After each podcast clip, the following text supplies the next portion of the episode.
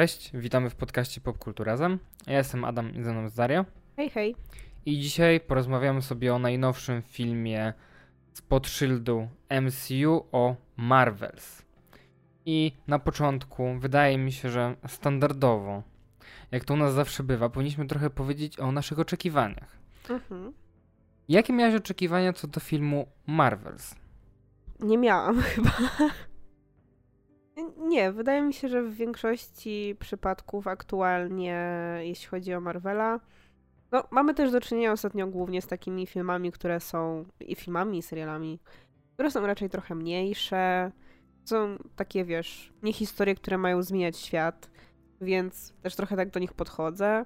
Chcę po prostu iść i dostać jakąś spoko rozrywkę. Więc tak trochę chyba podchodziłam do tego filmu. No, najbardziej liczyłam na to, że ta relacja między trzema głównymi bohaterkami wyjdzie fajnie.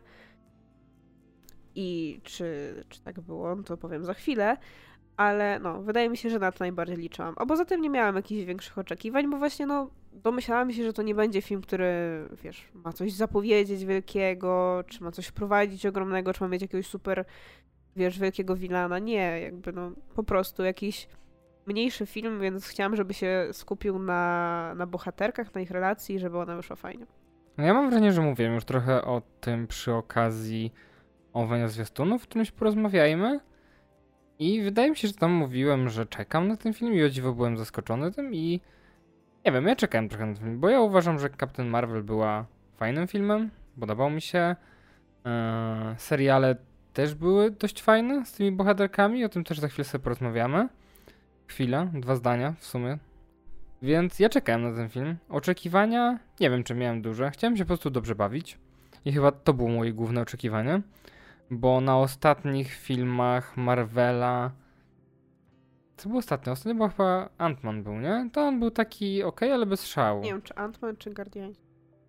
A, chyba jeszcze Guardiansi byli. No to nie, dobra, to Guardiansi byli fajni akurat. No ale to nie takie do zabawy, to do płakania bardziej, a Jezus Maria, znowu kot na mnie wskoczył. O co mu chodzi? Okej, okay, okej, okay. wskoczył, żeby pójść sobie dalej, okej.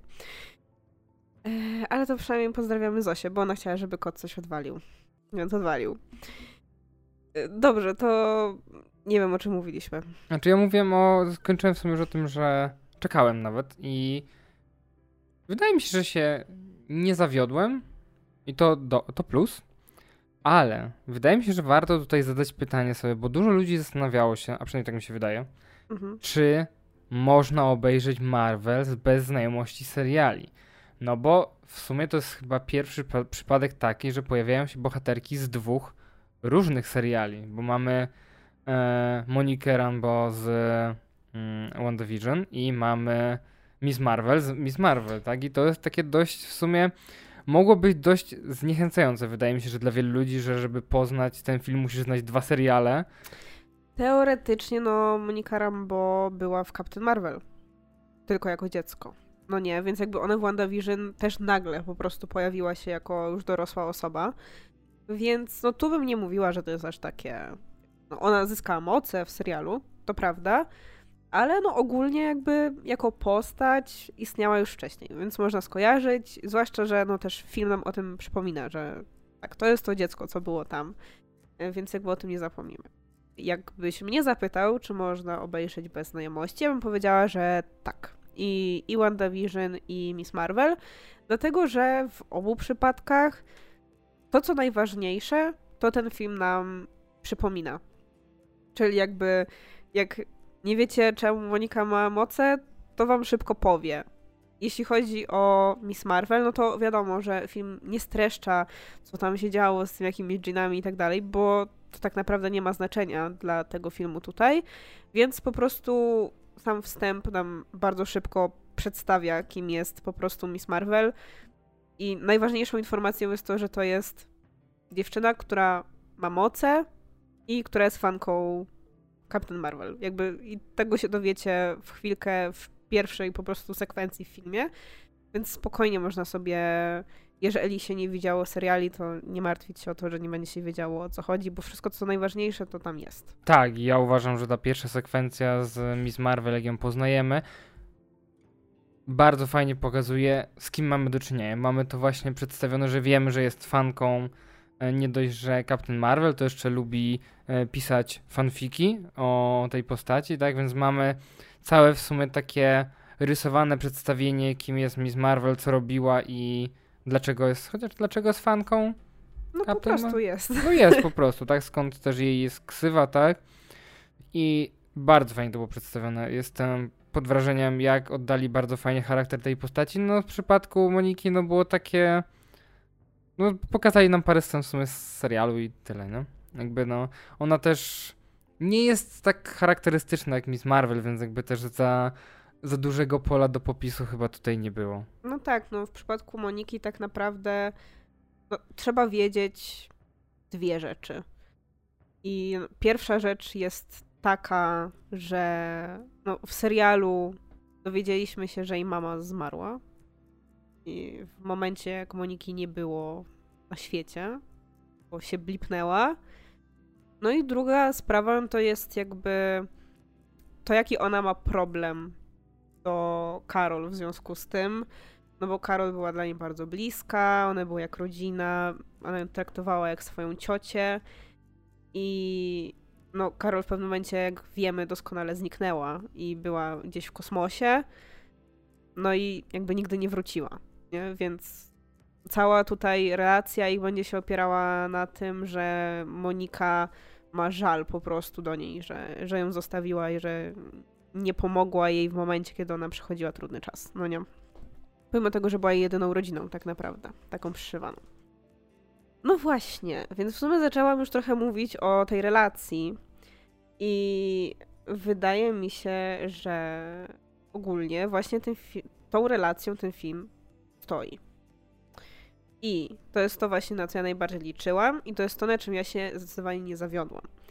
Chociaż trzeba y, tutaj oddać to, że najbardziej w całym tym trio i w całym jakby budowaniu tej relacji no błyszczy Kamala. Ona jest zarąbista w tym filmie moim zdaniem. Jest po prostu promyczkiem i jest tą osobą, która właśnie no, teoretycznie jest najbardziej po prostu oderwana od całej tej w całej tej trójce, no bo ona wcześniej nie znała, nie miała żadnej relacji takiej bezpośredniej z pozostałymi bohaterkami, ale to ona tak naprawdę sprawia, że one trochę działają jak drużyna z czasem. Zrobiłeś dziwną minę, jak to powiedziałam. Yy, nie, patrzyłem akurat na kota, który mi tu biega, ale tak, ja też liczyłem na to, że jak dostajemy Marvels, to film skupi się na tych trzech bohaterkach i dostaniemy rzeczywiście ich e, rozwinięcie. Hmm, uważam, że najmniej tutaj czasu ekranowego jako tako miała Monika. Wydaje mi się, mm. że bardzo poświęcono tutaj e, Captain Marvel, powiedzmy, chciałem powiedzieć tytułowej, ale w sumie z Marvels, ale no mhm. powiedzmy, że jest to niejako kontynuacja jednak jej filmu i jej wątku w głównej mierze. Mhm. No i bardzo dużo poświęcono właśnie Miss Marvel, która jest taką e, fanką tak komiksów i wszystkiego i no ona ma tutaj tą taką e, rolę nie comic reliefa, ale osoby, która e, próbuje tutaj wymyślać wszystkim ksywy, nadawać różne nazwy, tak jakby jest to w duchu tej postaci i w sumie dzięki temu trochę Monika dostaje swoją ksywę, e, i jakby cała nazwa drużyny też dostaje swoją nazwę i to jest bardzo fajne, to jest bardzo urocze i bardzo wpisuje się w tę postać. Widać, że tutaj e, Iman Velani bardzo się odnajduje w tej roli. Mhm. Jestem po prostu... Nie, no ja patrzę na nią, jakby nie wyobrażam sobie nikogo innego, nie? Więc jakby widać, że ona żyje tą postacią, była fanką, teraz gra i będzie jeszcze pisać postać, no jakby nie ma już odwrotu od tego. Będzie pisać komiks. Tak, będzie pisać komiks. E, I właśnie z tym mam trochę problem, że jednak ta Monika gdzieś tam jest na boku i niby odgrywa dużą rolę, ale nie wiem, jakoś jej wątek niby jest przez cały film tak trochę poszatkowany, trochę o niej się dowiadujemy, ale nie wiem, nie potrafiłem jej polubić w tym filmie. Wydaje mi się, że to może wynikać z tego, że jakby głównie. No, ona ma tutaj ten jeden problem, który właśnie no, polega na tym, że ma żal do Captain Marvel o o tamto. No i cała droga tutaj polega na tym, czy one się dogadają, czy nie. Trochę na takiej zasadzie. Um, natomiast, no, Miss Marvel ma więcej rzeczy, bo po pierwsze, jakby właśnie ona trochę próbuje zrobić tak, żeby one się dogadały.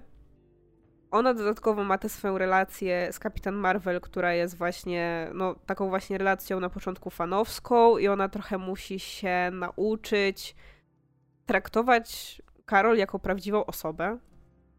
Bo ona w pewnym momencie dochodzi do tego momentu, że mówi, że ja cię trochę traktowałam właśnie tak jakbyś była, nie wiem, fikcyjną postacią i byłam za bardzo, za bardzo tutaj fanowałam, więc przepraszam. Ale pasuje to bardzo, no bo jednak Karol była bardzo niedostępna na ziemi, więc jakby nic dziwnego, że tak sobie ją wyobrażała, no bo nie miała okazji nie wiem, nawet jakiś, powiedziałbym, nie wiem, wywiadów czy cokolwiek, no. wiesz, z nią widzieć, no bo nie jest jak, nie wiem, Ant-Man czy ktoś, który napisał książkę i jest popularny, jest jakby, mhm. ma te spotkania autorskie, no nie miała takiej okazji, tak? Karol zniknęła i nie tak, było jej, ale tak? dlatego też bardzo podobał mi się ten moment, kiedy ona w pewnym momencie dochodzi do takiego, że przepraszam, zachowywałam się dziwnie i to jest bardzo fajne, bo też jest w duchu tej postaci, nie? Że pokazuje okej, okay, to jest normalne, że ona się zachowuje dziwnie, ale jest też człowiekiem myślącym, który w pewnym momencie zaczyna po prostu podchodzić do tego realnie.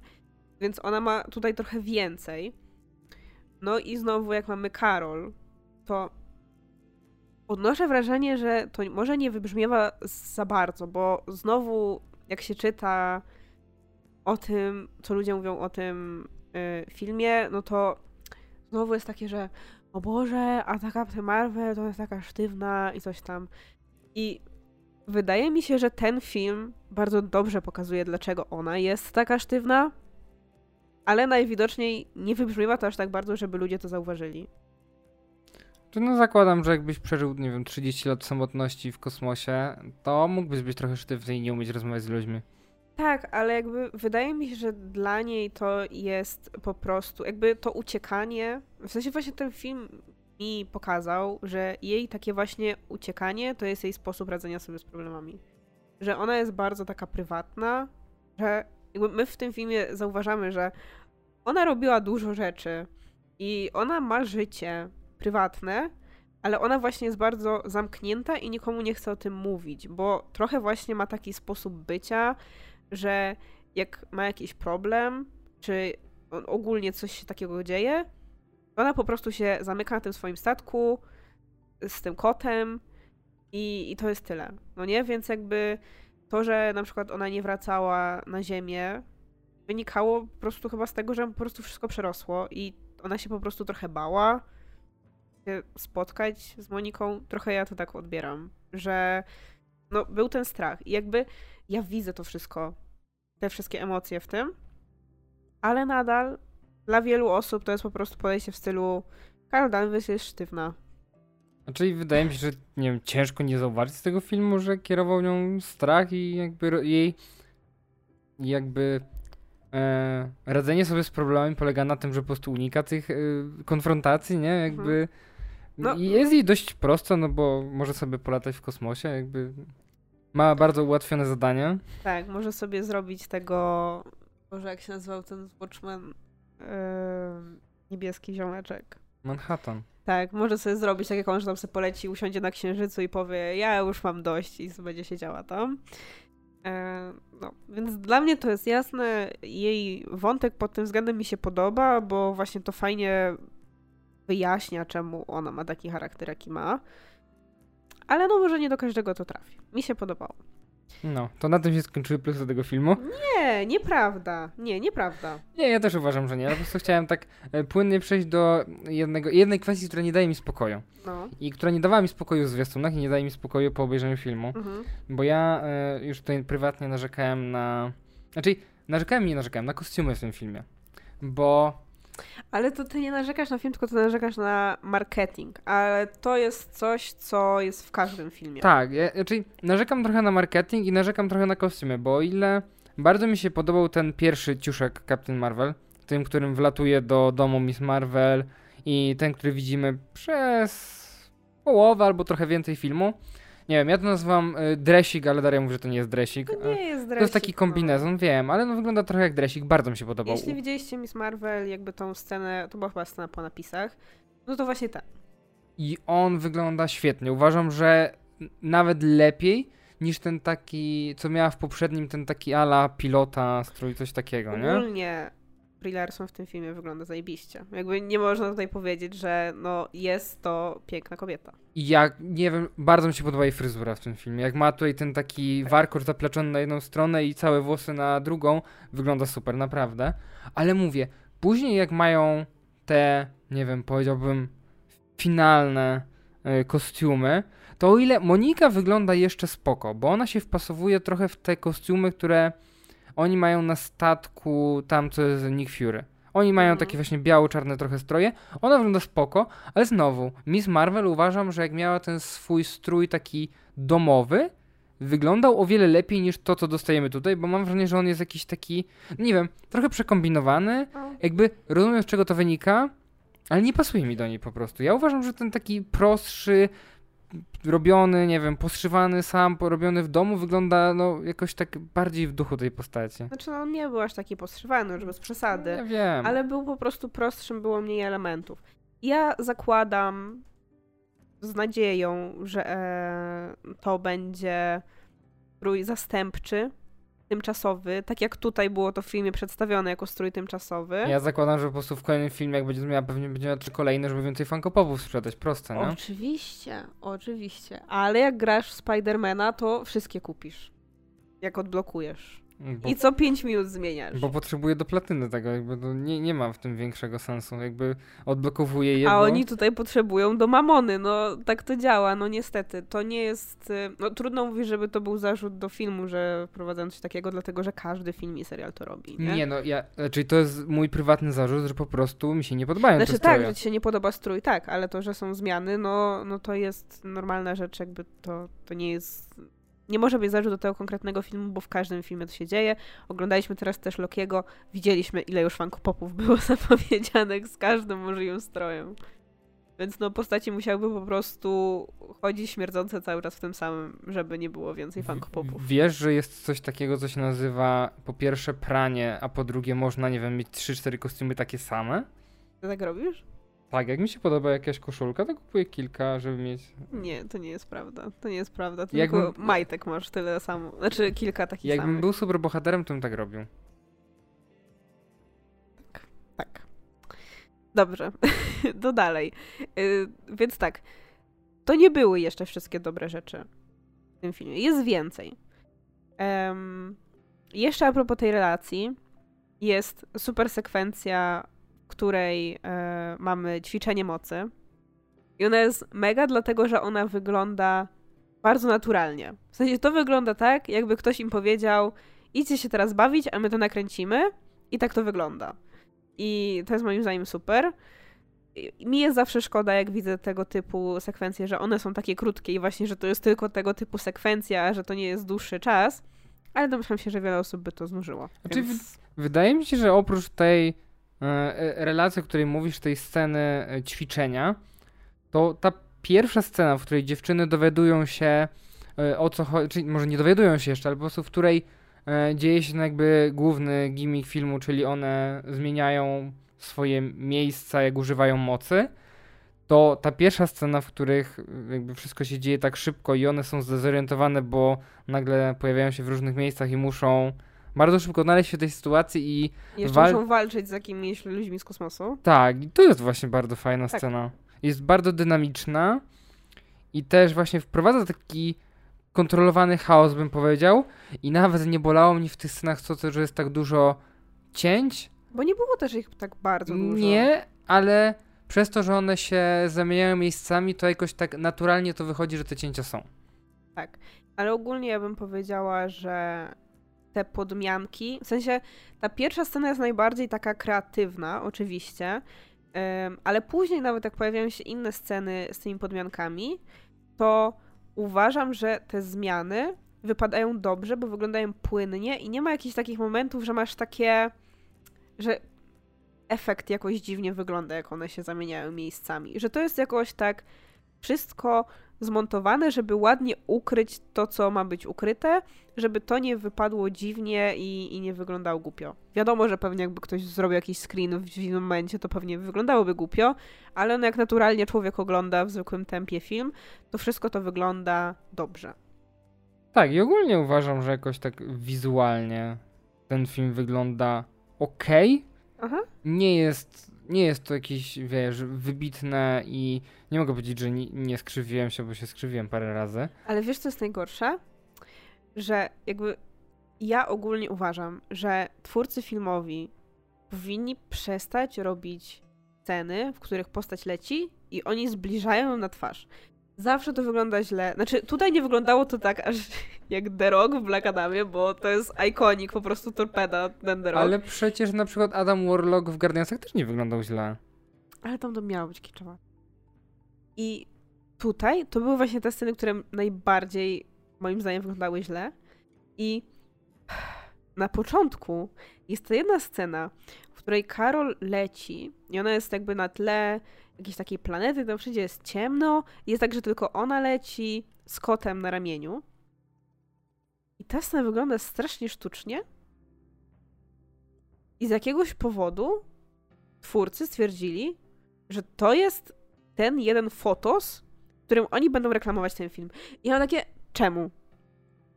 Bo wrzucasz coś takiego i masz takie, znowu będą obrzydliwe efekty. A potem oglądasz ten film i w większości przypadków tła wyglądają dobrze.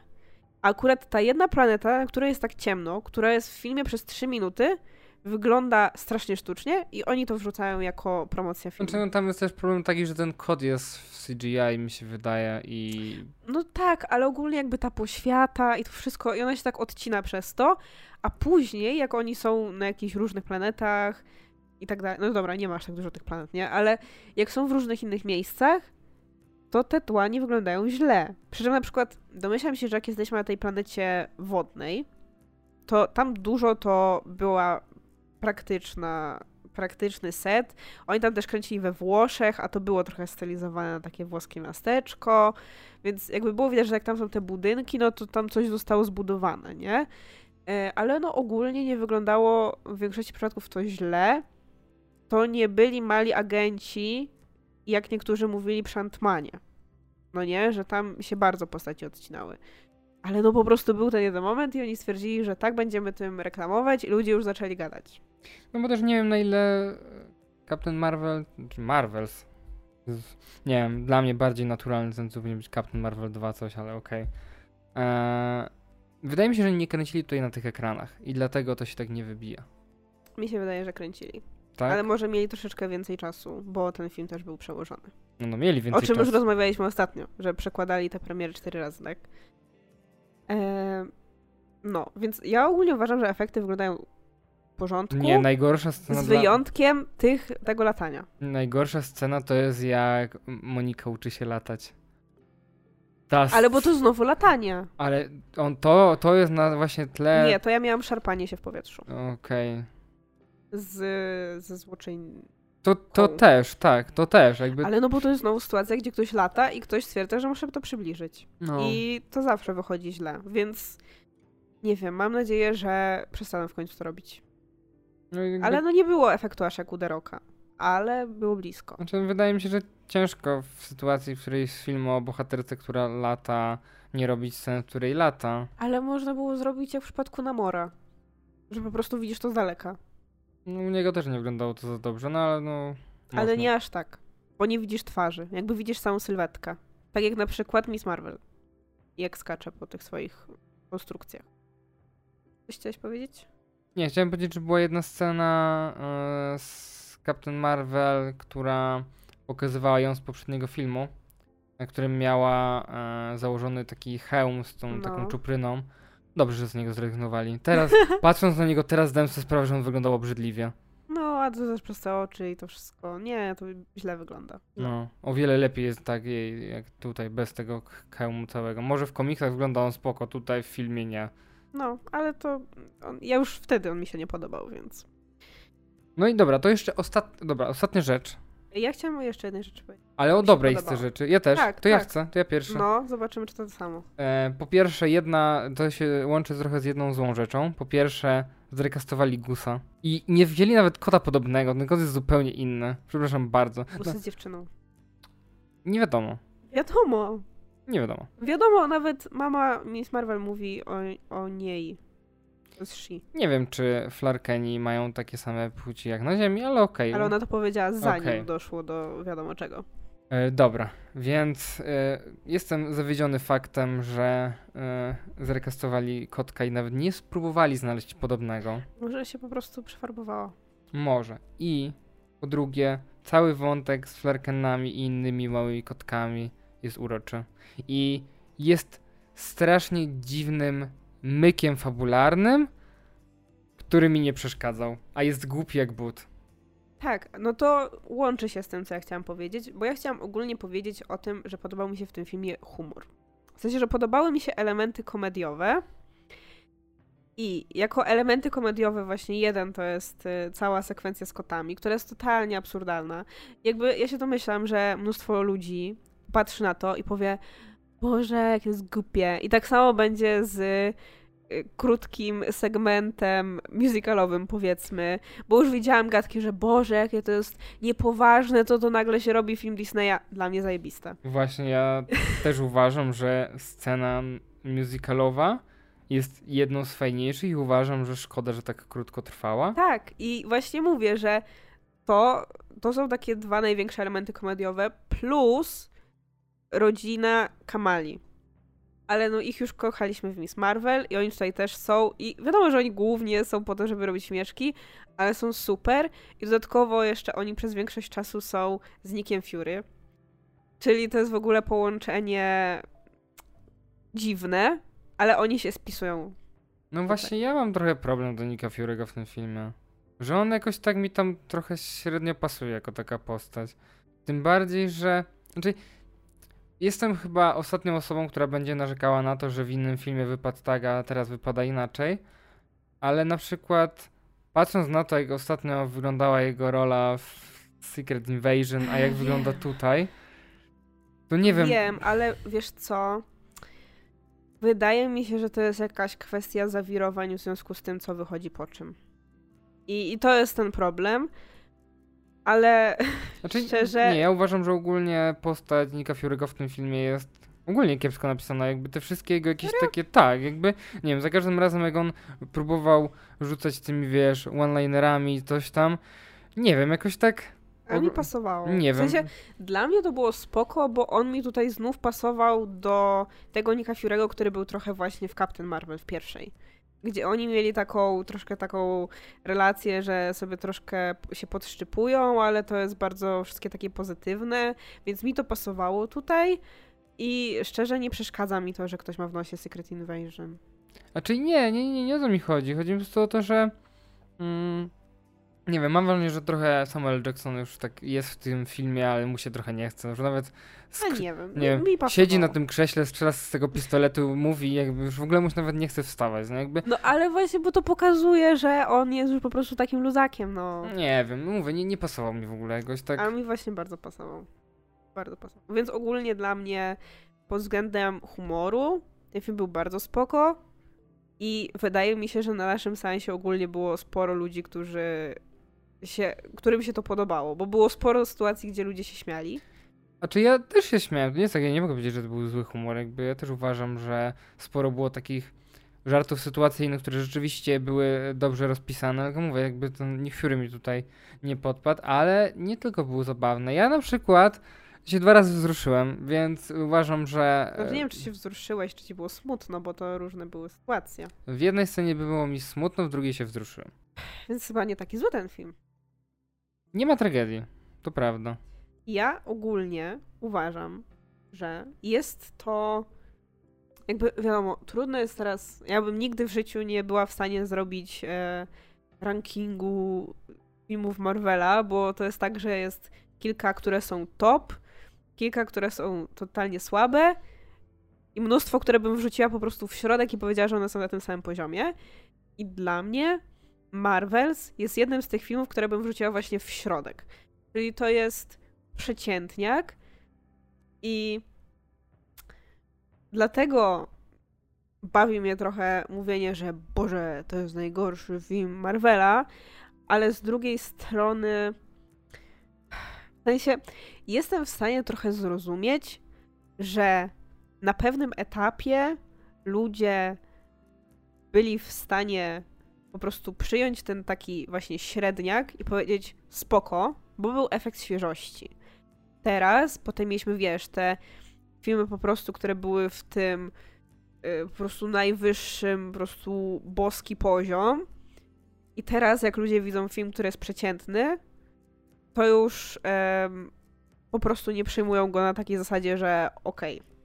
Szczerze uważam, że jeżeli film, film, który jest przeciętny, ludzie przyjmują, że jest przeciętny, znaczy, że dobrze jest z ludźmi, bo ja uważam, no, że. ale to... tutaj właśnie ludzie widzą film, który jest przeciętny i przyjmują go jako najgorszy. Tak, właśnie ty mówię, że jakby o ile w pierwszej, tam wiesz, tych początkowych fazach MCU te przeciętne filmy były traktowane jako coś super niesamowitego i były przesadzone w drugą stronę, tak teraz, jeżeli film jest średni, to ludzie uważają, że jest najgorszy, a po prostu jest średnim filmem. No właśnie, tylko musimy dojść do tego balansu, nie?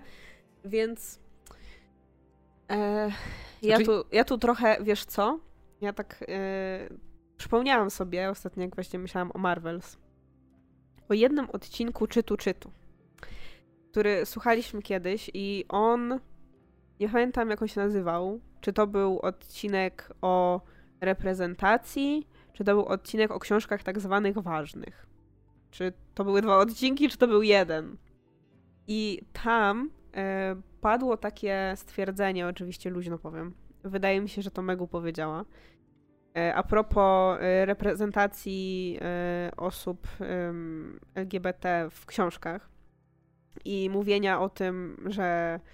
Bo jest spora grupa takich osób, które mówią, że właśnie mamy jakąś książkę z reprezentacją i ona jest po prostu kiepska, to że to jest zła reprezentacja i w ogóle nie powinno się tego wydawać. I tam właśnie padło takie stwierdzenie, że prawdziwa reprezentacja może jest wtedy, kiedy dochodzimy do momentu, że możemy wydawać z osobami, wiesz, z postaciami z pewnej społeczności zarówno super rzeczy, jak i shit i to wszystko jest po prostu, jest tego tak dużo, bo to znaczy, że jest tego tak dużo, że możemy wybierać.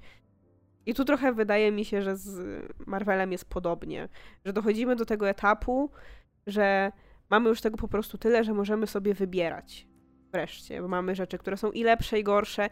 I. No właśnie, problem jest taki, że w Marvelu nie możemy sobie wybierać, bo teoretycznie masz tą ciągłość fabularną i wszystko ma być ze sobą połączone. No dobrze, ale no, wiedzieliśmy o tym, zapowiadano nam, że po Endgame będzie więcej produkcji, projektów, które są luźniejsze. I moim zdaniem Marvels takie jest. Owszem, Marvels powiedzmy, że prowadzi do czegoś, ale to nie jest aż takie bardzo przełomowe, czy coś takiego. Więc właśnie wydaje mi się, że y, podejście miało być takie po tej, w sensie w tej kolejnej fazie, że trochę przestajemy traktować to jak wielki serial. Niby tak, ale z drugiej strony zapowiedzieli ci, wiesz, 10 lat w przód kolejne filmy, które mają dojść do Avengers Kang Dynasty, tak? I Secret Wars. To jest problem taki, że oni to wszystko na jednej kresce rysują, tak? No to dokładnie. No wiem, no ale znowu to jest kwestia podejścia. Więc Dobra, bo ja już zaczęłam jakoś tak z podsumowaniem. No ale właśnie. To, nie, ja, nie, nie, nie, bo jeszcze... jeszcze musimy powiedzieć o słabszych rzeczach. No właśnie, ja chciałem tutaj przejść do tej najsłabszej rzeczy chyba w tym filmie, którym jest Złoczyńca. I jest to kolejny film, który oglądam i mam takie. Nie potrzebuję w tym filmie złoczyńcy, który jest jedną osobą. Ja rozumiem, że w wielu przypadkach, jak i w tym, trochę ten złoczyńca jest taką postacią, która pcha fabułę do przodu. Jest, jest pretekstem. Tak, jest takim pretekstem, ale nie wiem, nie wydaje mi się, że potrzebuje tej jednej osoby. Uważam, że w tym wypadku to mogła być, nie wiem, społeczność albo kilka ludzi, którzy robiliby rzeczy, bo znowu dostajemy niby złoczyńcę, ludzie liczą na to, że to będzie o, taki fajny złoczyńca jak w komiksie, którego i tak nikt nie zna, ale nieważne, jakby wiesz o co chodzi, że masz tą jedną reprezentatywną osobę, która ma być zagrożeniem dla naszych bohaterek. No ja nie wiem, ja jakoś nie czuję tego w ogóle. I jej motywacje są jakieś takie.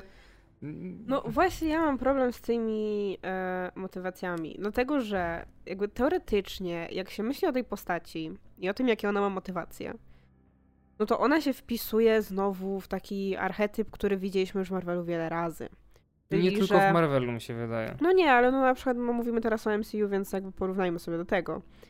Czyli, no tak jak na przykład mamy z jednej strony częsty pojawiający się archetyp zły pan korporacja, no to tutaj jest e, człowiek, który chce dobrze dla swoich ludzi, ale jest ekstremistą.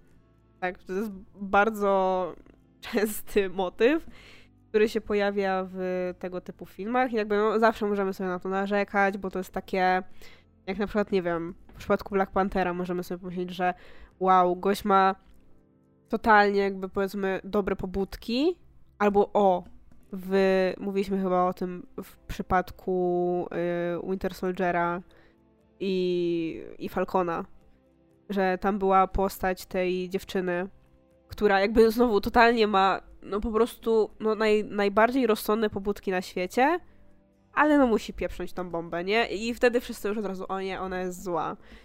Więc no to jest takie trochę już... Okej. I moim zdaniem właśnie ta postać pod względem motywacji jest i bardzo podobna do tej dziewczyny, której zapomniałam imienia, czy do Killmongera, czy do Namora, czy do jeszcze pewnie iluś. Ale problem jest taki, że nie da się z nią empatyzować. I moim zdaniem nie da się z nią empatyzować głównie przez końcówkę. W sensie, że ona w pewnym momencie wchodzi w poziom maniaka, a to. A to mnie zawsze odrywa od takiej postaci, nie? Bo to nie jest tak na zasadzie, że na przykład patrzysz na tego Namora i właśnie masz takie, że kurde, on tak totalnie po prostu chce dobrze dla tych swoich ludzi, on ich po prostu broni. A ona ma takie, no, chce zdobyć zasoby dla swoich ludzi, ale jak ktoś jej mówi, no dobrze, to ja ci pomogę po prostu. A ona, haha, nie, ja ci tutaj przywalę jeszcze, no nie? I to jest takie, ale czemu? Bo to już jest takie komiksowe, chciałabym powiedzieć, nie? W sensie takie aż za bardzo przerysowane. Znaczy, ja nie uważam, że muszę empatyzować ze złoczyńcą. Jakby złoczyńca może być e, zły, jak trochę, nie wiem, e, High Evolutionary w Guardiansach, tak? Który jest po prostu zły do szpiku kości i jakby... No tak, ale ja go właśnie też nie traktuję. Och, może jak maniaka traktuję, ale w sensie. Nie wiem, no. W sensie on jest po prostu zły do szpiku kości, a tu jest postać właśnie, która ma potencjał, że ja ją zrozumiem, ale się zachowuje nieracjonalnie. No właśnie do tego dążyłem, że ta postać jest właśnie trochę taka pomiędzy, że ani nie ma jakichś takich, wiesz, motywacji, z którymi powiedzmy mogę się utożsamić i zrozumieć ją i ma logiczne motywacje i pobudki, ale z drugiej strony też nie jest właśnie takim aż maniakiem, nie? Że jest czymś pomiędzy, co jakby robi z niej takiego złoczyńcę w sumie nijakiego, dwie nie? rzeczy. Skleja dwie rzeczy i właśnie ani nie masz takiego, że y, ona miała rację. No nie? Jak na przykład z Thanosem, gdzie możemy się zastanawiać, coś tam, no nie? Że tutaj, no niby robi złe rzeczy, ale mo może to miało trochę sensu, nie? Bo jakby w pewnym momencie dochodzimy do momentu, gdzie można byłoby rozwiązać ten konflikt normalnie, a on robi coś, co nie ma sensu. Bo po prostu jest postacią w stylu nienawidzę cię, wszystko zrobię nie tak, jak ty chcesz i tyle. Znaczy ja mam jeszcze problem taki, że mm, trochę mi się ten wątek kojarzył z drugim The Last of Us, że to jest tak, trochę taki e, motyw zemsty i chyba nawet tutaj e, pada w pewnym momencie takie określenie, że wiesz, ktoś musi w końcu przeciąć, przerwać ten, wiesz, ciąg nienawiści i zemsty, bo nigdy to się nie skończy, albo sobie to ubzdurałem w głowie, ale tak mi się wydaje, że to w filmie pada. I właśnie tu jest mój problem, że wszystkie te rzeczy, które ona robi, dało się rozwiązać w inny sposób, na przykład nie krzywdząc ludzi, Mhm. ale jej motywacje, dlaczego ona to robi, są takie dla mnie durne. Jakby nie potrafię jej zrozumieć. Znaczy, no ja w sensie rozumiem, czemu ona to robi. Znaczy ja wiem... Ale nie rozumiem, czemu robi to w taki sposób. No właśnie, o. Bo ona właśnie nie potrafi przyjść i powiedzieć porozmawiajmy, albo pójść po prostu w inne miejsce, tylko ona ma takie tak, zrobię rzeczy dobre dla moich ludzi, ale muszę wkurwić tą Karol teraz, nie? I nie mogę tego zrobić tak po prostu, bo mi zależy, tylko muszę jej dopiec. Właśnie, właśnie o to mi chodziło. Może źle ubrałem to w słowa, ale właśnie o coś takiego mi chodziło, nie? No, ale jakby z drugiej strony można sobie pomyśleć teraz o, wiesz, różnych liderach różnych narodów, którzy są tacy, wiesz, że na przykład powiedzmy, że chcą dobrze, ale nie lubię narodu XYZ, więc będę robić na złość. Są tacy, ale no tutaj to jest takie bardzo na personalnym poziomie, że dosłownie jedna osoba nie lubi drugiej osoby, w związku z czym ileś tysięcy czy milionów musi zginąć, bo ona kogoś nie lubi. No, jest to trochę głupie.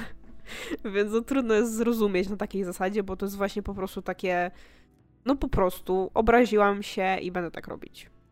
No i tym bardziej, że jest jej stosunkowo mało. Znaczy ja rozumiem, że to nie jest film o niej, tak jakby, mhm. ale no znowu czuję jakby to był trochę taki, nie wiem, niewykorzystany potencjał.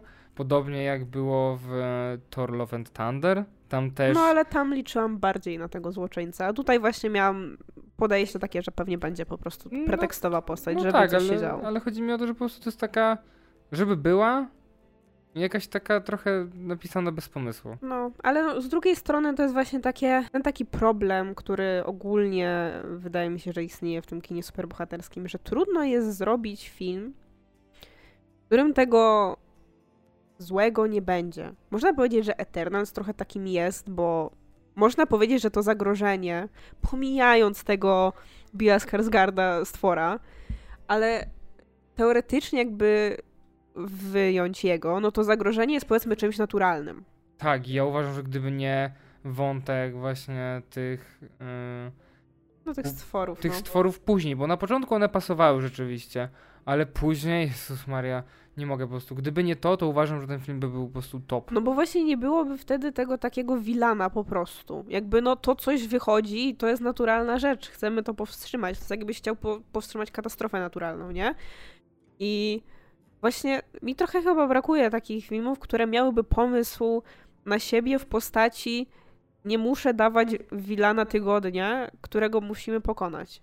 Ale rozumiem, że no to jest po prostu trudniejsze do stworzenia, no bo jednak jak patrzymy, większość ludzi jak patrzy na, wiesz, superbohaterów, to myśli o tym, że ma być akcja i ma walczyć ze złoczyńcą, a nie, że ma być vibe. Przy czym ja na przykład ja się tutaj nie odzywam, bo ja na przykład najbardziej lubię takie, wiesz, komiksy, w których jest po prostu vibe. I na przykład, nie wiem, She-Hulk ostatnio. Nie mówię akurat o tej zjawiskowej She-Hulk, bo tam byli złoczyńcy, ale no oni mieli być po prostu bekowi, więc miało to być trochę na takiej zasadzie, że robimy sobie śmieszki, ale na przykład najnowsza seria o She-Hulk, którą czytam, tam nie ma właściwie złoczyńcy. W sensie ona po prostu sobie robi rzeczy, ma jakieś relacje z ludźmi, ma jakieś tam problemy swoje, jakby dla mnie, super, ale strzelam, że no dla wielu osób to będzie nudne znowu. I to by bardziej na przykład się nadawało wiem, na serial czy coś. Czy masz coś jeszcze do powiedzenia w tym, w tej części, powiedzmy? A jaka będzie późniejsza część? Późniejsza będzie yy, na pewno scena po napisach. A, okej. Okay. E, no to i podsumowując, mogę powiedzieć, że był to film, który zaskoczył mnie pozytywnie, co wynikało prawdopodobnie z tego, że nie miałam co do niego zbyt dużych oczekiwań i zaskoczyło mnie pozytywnie to na przykład, że, że był fajny właśnie pod względem takim humorystycznym. Nie myślałam o nim w ten sposób, jakby widząc zapowiedzi, że to będzie, wiesz, takie troszkę do pośmieszkowania, że tam się uśmiechnę i tak dalej, ale pod tym względem był bardzo spoko. Nie zdziwi mnie, jeśli ileś ludzi stwierdzi, że poczeka sobie aż wyjdzie na Disney+. Normalne. Też już tak na przykład z filmami DC miałam niektórymi, że stwierdziłam, że nie chce mi się iść po prostu, bo nie jest to coś takiego, co muszę zobaczyć na już i, i sobie obejrzę kiedyś. Rozumiem. Jeżeli ktoś mówi, że to jest najgorszy film na świecie i w ogóle, nie rozumiem. I tyle. Znaczy ja ani się nie zawiodłem, ani się nie zaskoczyłem, bo jednak... Mm liczyłem na jakiś poziom. Nie mam jakichś takich nie wiem, zaniżonych oczekiwań przez to, jak ostatnie filmy Marvela wyglądały. Bawiłem się dobrze, pośmiałem się, popłakałem trochę.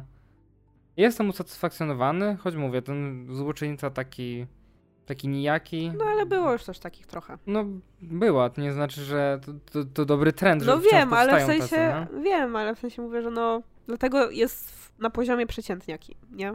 No, więc nie dziwią mnie oceny krytyków takie. Średnie. Wydaje mi się, że jeżeli jakaś marka ma już dużo filmów, to możemy wymagać od niej więcej, a nie klepania kolejny raz tego samego filmu. Ale z drugiej strony nie możemy też oczekiwać, że każdy film będzie endgame i na każdym będziemy po prostu rozrywani emocjonalnie, bo tak się po prostu nie da. Jest pewien poziom, którego się już nie da przeskoczyć. Ale no i tak nie wiem, jak to jest teraz na tym Rotten Tomatoes. Ale ostatnio jak widziałam, to i tak było około 60% pozytywnych recenzji. Więc no wydaje mi się, że to jest okej. No właśnie no mówię, przeciętny film. Poko rozrywka, nie zmieni waszego życia, ale można się fajnie pobawić. No, to dajcie znać w komentarzach, jak byliście. Chętnie poczytamy opinie. Bo wydaje mi się, że tutaj mogą być różne i przeróżne. Tak. Ale E. proszę bez jakiegoś, jakichś głupot, jakiegoś obrażania bez sensu. Nie wiem, czy mam coś do powiedzenia spoilerowo. Wydaje mi się, że tak omówiliśmy ten Znaczy, film. no że- ja trochę było takich rzeczy, powiedzmy, spoilerowych po drodze, bo mówiłam dość dużo, ale no zostawmy sobie tę scenę, która jest na końcu, ale nie po napisach, pomimo tego, że wydawałoby się, że mogłaby być, A, oraz scenę po napisach. Tak, okej. Racja, bo ja w sumie zapomniałem o tej pierwszej scenie. E, Tak, no ja już wspomniałam trochę, że no teoretycznie ten film nam coś zapowiada, tak? Dlatego, że ten y, film, jakby pojawienie się w nim Miss Marvel i właściwie wejście Miss Marvel w kontakt z, z Carol i z Nickiem Fury i tak dalej, doprowadziło po prostu do tego, że ona teraz ma możliwość kontaktu z innymi bohaterami, którzy są. I w ogóle, ja zapomniałam o tym, ale teraz mi się przypomniało, Ja właśnie zacząłem się śmiać że teraz. Kamala w tym filmie zrobiła coś, w sensie w pewnym momencie ja po prostu poczułam się reprezentowana na ekranie przez nią. Dlatego, że pojawiła się scena, w której mm, ktoś, to chyba był Nick Fury, trzyma, nie, kto to był? Nie Fury. Tak? Tak. Trzyma ten taki laptopik, nie, to była Monika. Y, trzyma ten taki tablet y, super futurystyczny, na którym są informacje, które oni mieli na temat Kamali, w związku z tym, że ona posiada moce i coś tam sobie robi, więc ją obserwowali. I to jest y, ten taki przezroczysty tablet, gdzie jakby wszystko widać z dwóch stron. I ona właśnie wtedy podchodzi i mówi, jaki jest sens, że jak tu są rzeczy, które są tajne, to to widać normalnie, jak ktoś jest na przykład z tyłu. Jakby to jest dla mnie najbardziej absurdalny design, który się pojawia w tylu po prostu mm, produkcjach, które mają pokazywać nam jakiś futuryzm. I dla mnie to nigdy nie ma sensu.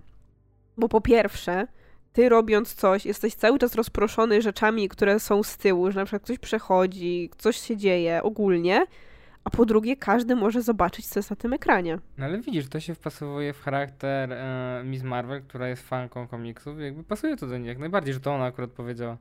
Ona jest po prostu najbardziej zwykłym, największym zwyklakiem tam. No nie? Dlatego ja się poczułam reprezentowana. Też jestem zwyklakiem. No ale właśnie, nawiązując do tego, miała ona dostęp do, do tych informacji, w związku z czym mogła skontaktować się z innymi młodymi bohaterami. Konkretnie tutaj z jedną, Kate Bishop. To też podoba mi się w sumie, jak tutaj ograno to, że ona nie jest wcale taka młoda, no jakby no ma te 20 parę lat, ale już bez przesady, że jest na poziomie Kamali, która ma tam lat 16, czy tam 17, nie wiem ile. Em, no, więc nie jest aż taką nastolatką. I wspomniały jeszcze o tym, że e, Ant-Man ma córkę i ta córka też robi różne rzeczy. Więc wreszcie zapowiedziano nam to, o czym wszyscy wiedzieli od 150 lat, czyli Young Avengers. Przy czym jakby wszyscy wiedzieli o tym dlatego, że mieli takie, o nie, pojawił się ktoś młody, to znaczy, że będzie Young Avengers. No ale teraz już wiemy, że kiedyś tam będzie. Tak, bardzo mi się podoba ta scena e, też właśnie z tego, że znowu mamy Miss Marvel, która tutaj jest wielką fanką mm, komiksową i która e, w pewnym sensie odtwarza scenę chyba z pierwszego albo drugiego, chyba z drugiego Ironmana, bo w pierwszym chyba jeszcze nie było, ale w drugim Ironmanie już było. Jest to scena, w której właśnie Nick Fury przylatuje do Tonego Starka i powiedzieć mu, że no on tutaj zakłada taką ekipę superbohaterów i chciałby, żeby nich dołączył. To jest praktycznie, wydaje mi się, jeden do jeden. Kamala siedzi w tym ciemnym pomieszczeniu. E, Kate wchodzi do pomieszczenia, takie, wiesz, wracasz e, z imprezy, późno mama czeka na ciebie w fotelu. Jest dokładnie taka, taki vibe tej sceny. Bardzo fajnie napisana, naprawdę bardzo mi się podobała. Chociaż to właśnie dziwne było, że to była po prostu scena, nie scena po pierwszych napisach. No wiem, ale no w sumie to zakończenie jakoś tak do tego prowadziło. Było takim trochę wyciszeniem i nie przeszkadzało mi zupełnie, że to nie było po napisach. Powiem tak, zastanawiam się ogólnie, kiedy oni chcą. Kiedy oni planują w ogóle film Young Avengers? Bo nie chcę być tutaj e, mrukiem jak inni ludzie. E, A e, kiedy no będzie? A kiedy no, Moon Knight? Czekaj. Właśnie inni ludzie, którzy mówią, że no tutaj było tyle scen po napisach i które do niczego nie prowadziły e, i które, wiesz, zapowiadały rzeczy, które od pięciu lat się nie pojawiły, wiesz, w, może nie od No pięciu już lat, bez przesady. od trzech lat się nie pojawiły w Marvelu. No, Ale trochę tak jest, mam takie, że po pierwsze zapowiedzieli już tyle filmów, jakby mam wrażenie, że oni zapowiedzieli całą, wiesz, do szóstej fazy, do tego Kang Mm. Dynasty i wszystkie filmy. Tam chyba nie wszystkie Więc- sloty były wypełnione. Możliwe, ale więc patrząc na to, nie wiem, gdzie oni chcą wpasować ten film i obawiam się, że ci Young Avengers nie będą już tacy young, jak wyjdzie film. Wiadomo, że oni mogą grać e, młodszych ludzi niż naprawdę są. Ale no obawiam się, gdzie, gdzie, gdzie oni to planują. I wi- wiesz, jakby. Ja nie wiem, ja nie myślę o tym. No, to pogadali. E, no dobrze, no i druga rzecz.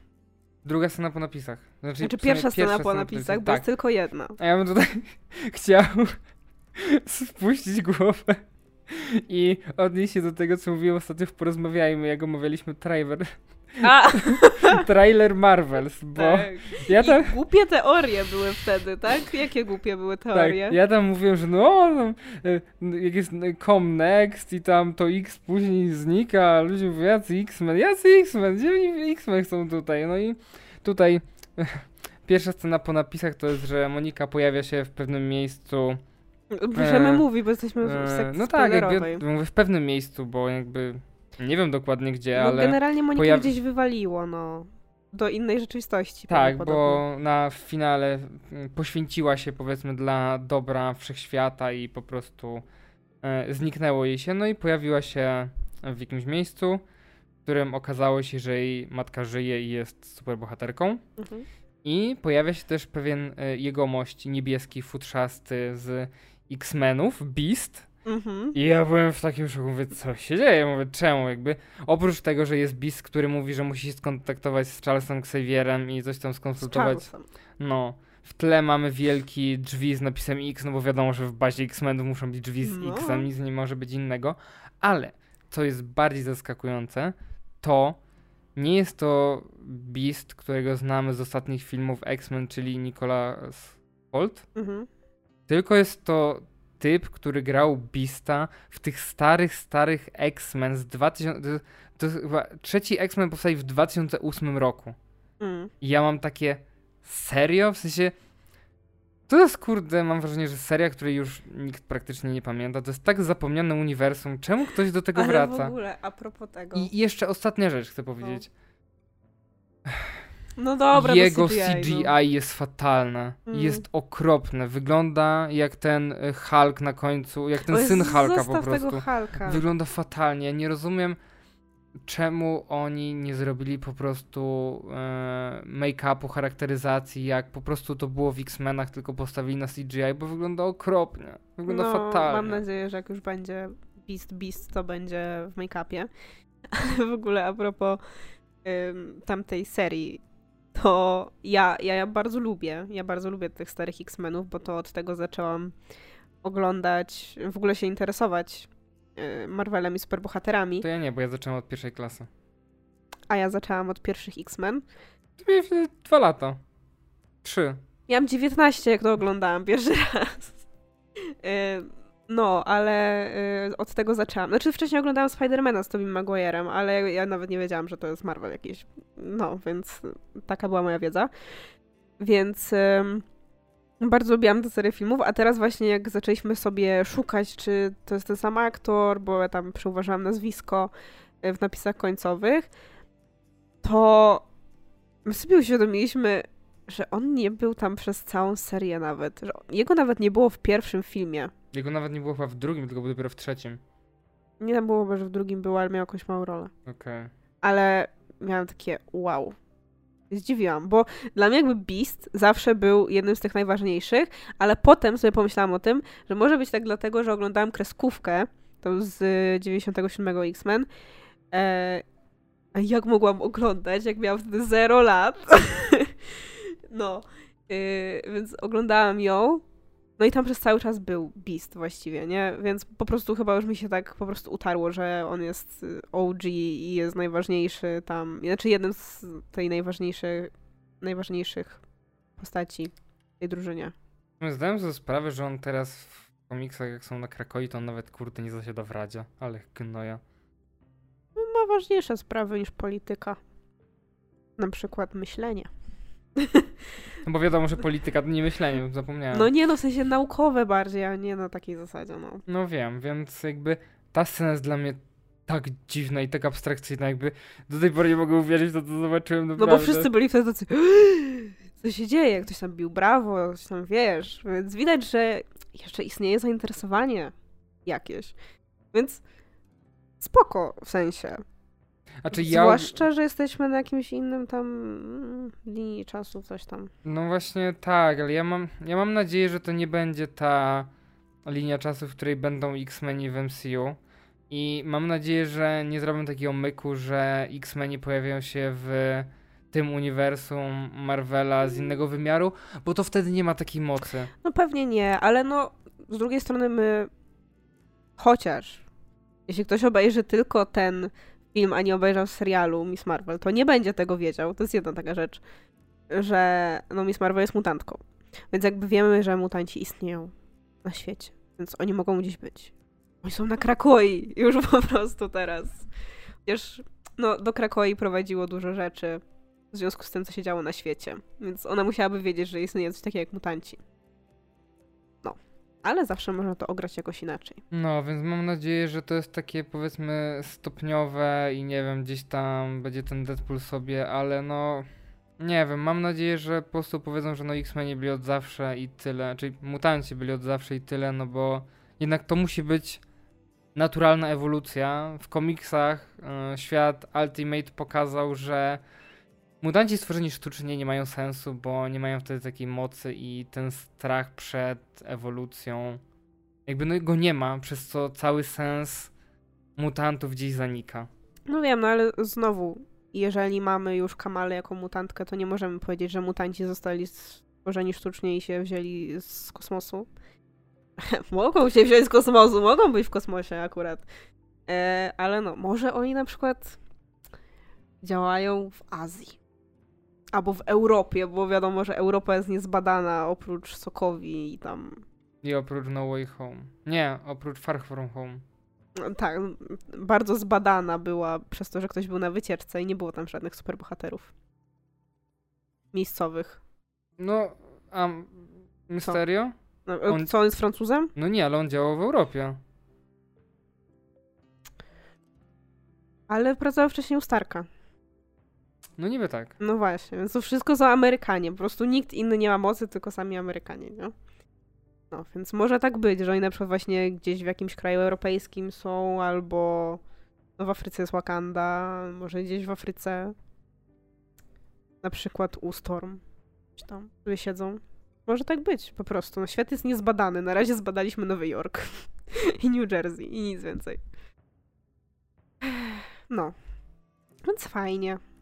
No, to tyle. Możecie dać znać e, w komentarzach też, jak byliście i czy macie jakieś przemyślenia po tych e, scenach, po napisach. Jednej scenie, a drugiej, która powinna być sceną po napisach, a nie jest. Jestem ciekawy, bo ja fanem X-Menów jestem ogromnym, więc czekam. A ja nie. No bo tak powiedziałeś, jesteśmy oboje. Ja nie mówię za, ja mówię za siebie tylko. Nie Ja, mi- oglą- ja oglądałam X-Men 97, jak się urodziłam od razu. Więc sorry. Nie możesz być większym fanem niż ja. Tak, dobra. To tyle na dzisiaj. Dziękuję wam za uwagę. Mnie wszędzie w internecie można znaleźć pod nickiem Adaś Alex. Mnie natomiast możecie znaleźć na facebookowym fanpage'u Ocieplanie wizerunku Skandynawii o skandynawskim kinie i na książkowym Instagramie Daria Podłoga OWS. I do usłyszenia. Cześć. Pa, pa.